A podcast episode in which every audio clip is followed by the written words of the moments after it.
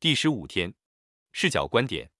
此后，我观看，见天上有门开了。我初次听见好像吹号的声音，对我说：“你上到这里来，我要将以后必成的事指示你。”我立刻被圣灵感动，见有一个宝座安置在天上，又有一位坐在宝座上。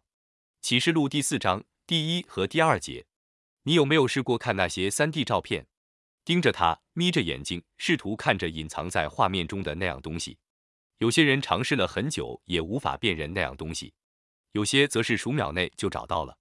事实上，虽然这个物体可以逃脱我们的视线，但并不意味着它不存在。这只是一个角度和视角的问题。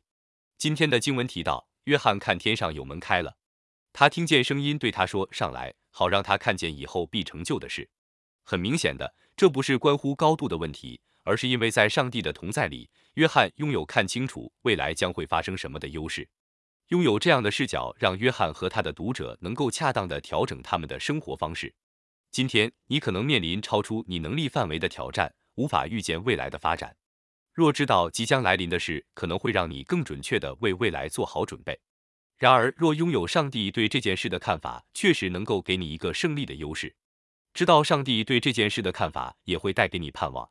因为上帝要把最好的给你，他要把他战胜、得胜和突破的策略赐给你，他要把自己的心意和旨意让你知道，好使你能够按照他的旨意调整你的生活。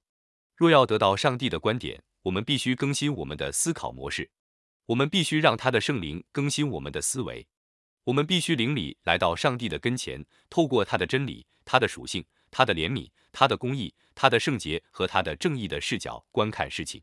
我们的眼目需要一个大改造，上到他这里来，并且看见他仍然稳坐在宝座上，而你的视角观点必定有所改变。祷告焦点，求主赐给你全新的属灵耳目，让你能够洞察每个你所祷告的事项，按照圣灵的启示祷告。